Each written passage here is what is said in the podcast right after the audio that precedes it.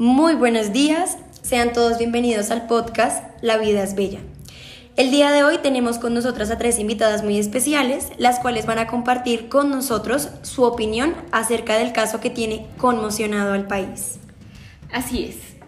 El señor Enrique Vives Caballero ahora no solo es conocido por su labor política, sino por el accidente que ocasionó el pasado lunes 13 de septiembre en donde causó la muerte de seis jóvenes, dejando a un menor de edad herido de gravedad. Esto ocurrió en Gaira, Santa Marta. Enrique conducía en estado de embriaguez y en exceso de velocidad. No, y además de esto, el señor se escapa y horas después es que se entrega. Claro, es que este es un claro ejemplo de cómo el señor Enrique actúa en contra del pensamiento aristotélico, en donde la virtud es la fuente que nos ayuda a discernir sobre lo que hacemos, obrar bien por medio de la prudencia en los actos. Exactamente. De hecho, también podemos decir que Aristóteles toca el punto medio y este es un punto muy importante. En el caso de este señor, él debía decidir de forma muy inteligente hasta qué punto iba a tomar o si alguien más iba a conducir por él en dado caso pues que se pasara de tragos. Y ese fue realmente el extremo que este señor toma en sus actos. Bueno, les cuento que además de esto, en la clínica él fue valorado tres veces. La primera a las 2 y 45 pm, el día del accidente, en la cual en su historial médico quedó que él estaba consciente y orientado. En la segunda consulta, que fue a las 7 de la noche, volvió a aparecer que estaba consciente y orientado. Y además tenemos que considerar que él durante todo este tiempo se negó a hacerse la prueba de alcoholemia, porque su abogado no se lo permitía. Listo. Luego, en la tercera revisión, el tercer médico que lo vio decide que él no está apto para presentar la audiencia, lo que entorpece el proceso. Eh, ahora les quiero hacer una pregunta. ¿Ustedes consideran que fue ético el actuar del último médico? Pues en mi caso, ¿no? Siento que en los diferentes actos que ocurren, es importante que como personas seamos conscientes de el actuar en las diferentes acciones. Realmente en este caso me parece tenaz que este señor con la edad que tiene no tomara esa decisión que terminó eh, terminando la vida de otros seis niños, los cuales no eran culpables por los actos de este señor. Me parece también importante eh, recalcar como esa diferencia que se que no solo en este caso, sino en distintas noticias sucede en este país, del trato que reciben los que tienen plata, los que están metidos en la política y los que no. Entonces, también siento que, bueno, no, esto ya es entrar a juzgar, pero pues uno no sabe. Si tengo mucho dinero, yo puedo llegar a... A eximirme. Eh, sí, a sobornar a esa persona o decirle, le, voy, le doy tanto dinero para que usted diga que yo sí estoy eh, enfermo o me pasó tal cosa. Y hay muchas cosas que se mueven debajo de mesa que uno no, no tiene claro o no sabe, que también es importante tenerlo presente y, y claro. Sí, además cabe resaltar que después de estas tres consultas, el señor Vives eh, salió del hospital a dirigirse a un lugar psiquiátrico. En las noticias se menciona que él quería hacerlo pues para también tener em, en su historial esa, mm, esa prueba de que estaba mal y así que su condena o todo lo que iban a realizar con la justicia, eh, pues fuera más... Más suave. Más, suave. Se le rebajara la pena, ¿verdad? Sí. De hecho, en el caso, si no estoy mal, hablaba de eso, ¿no? Que el sujeto soborna a la familia, como lo acabas de decir, para, pues, escaparse de un acto que fue culpa de él y, como se mencionó, pues, dejó graves resultados.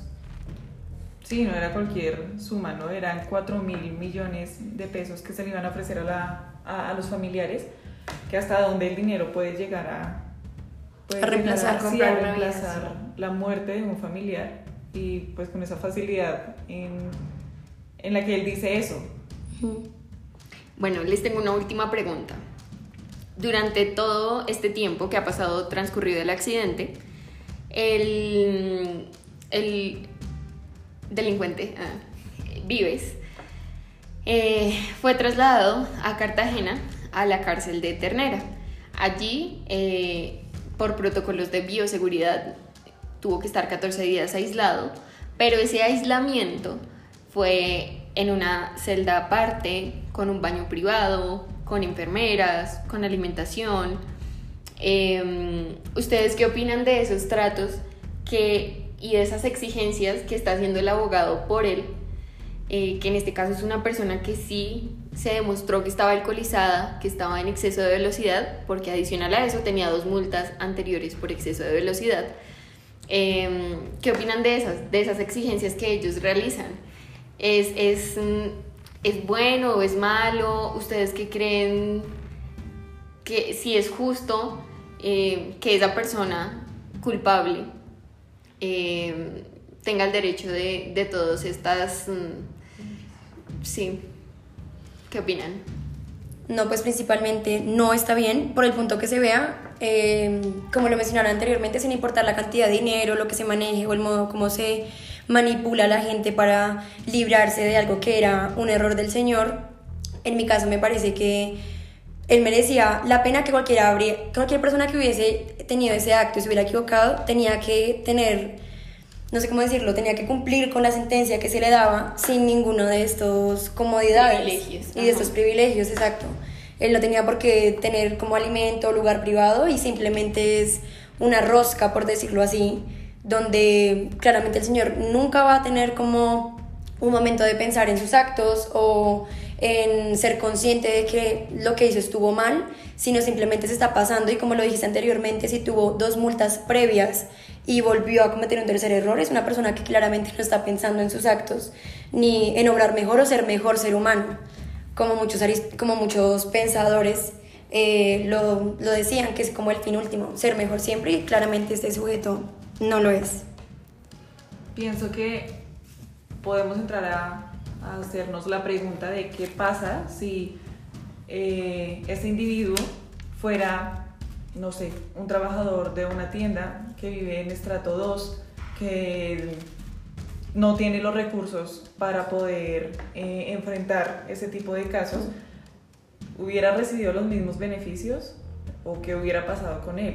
Porque este me parece que es un claro ejemplo de cómo no somos una sociedad igual, sino realmente se ven las diferencias de, de, vuelvo y repito, los que tienen dinero y los que son conocidos y los que están en la política mm, tienen como el beneficio de recibir o vivir en mejores condiciones que los que no, independiente de, De sus actos, si haya sido terrible lo que hizo, si haya sido algo muy eh, leve, porque también ha pasado en casos o situaciones donde no ha sido grave lo que ha sucedido, ahí sí la sentencia es mucho Máximo. peor y los tienen viviendo en condiciones pues deplorables, eh, pues que es, es tenaz, me parece. Sí, es verdad. Además, tengamos en cuenta que en muchas de las situaciones de justicia de este país eh, hay inocentes acusados, pero esta persona mm, trató de entorpecer todo el caso durante todo el tiempo que estuvo en el hospital y más allá, porque eh, no sé si ya se los mencioné, pero él se negó mm, seis veces a hacerse la prueba de alcoholemia porque estaba esperando que su, cuerpo- que su cuerpo se des- desintoxicara del alcohol para cuando ya le hicieran la prueba, pues, Pues no, no quedara, no quedara muy bien el rastro y quedara todo nublado. Me parece también que, como para ir cerrando este, este episodio o capítulo, mm, en mi opinión, no, no estuvo mal el tomar, porque mm, siento que el tomar no es algo No es algo para juzgar, no es Sí. un acto O sea, malo. no, sí, exact- exactamente. Pero el no tener. eh, Un control. sobre exacto, eso. el control de listo, voy a tomar hasta este punto. O si quiero seguir bebiendo, entonces me quedo en el lugar y eh, me devuelvo a mi casa al día siguiente o que alguien más conduzca. Eh, es es eso. Sí, es como la acción que digamos más se puede analizar acá, que el Señor tuvo el tiempo de poder pensar, porque muchas veces tenemos la oportunidad de pensar antes de que cosas terribles como estas sucedan. Pensar en los actos y de los resultados que puede ocasionar esas decisiones. Bueno, este señor evidentemente se dejó llevar por el placer, así como eh, lo nombran los epicúreos.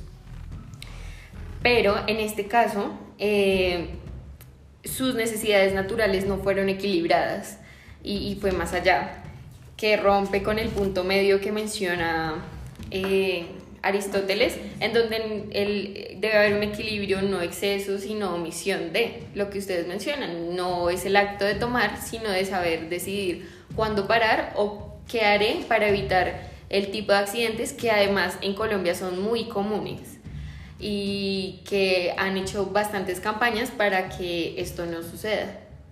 Sí, y añadiendo a eso también observamos en la ética platónica, que se complementa mucho con lo que acabas de decir, eh, que está basada en la necesidad eh, de que la parte racional del alma controle las tendencias instintivas del cuerpo, eh, pues cosa que sabemos no sucedió con el señor Enrique Vives. Sí, de acuerdo. Exactamente. Agradecemos a todos los oyentes por estar pendientes de la noticia de Enrique Vives. Más adelante daremos mucho más detalles de lo que fue este escalofriante caso y esperamos que quede em, que sea un tema para analizar y para pensar eh, en la vida en general y que no nos pase jamás algo de este tipo ni actos menores.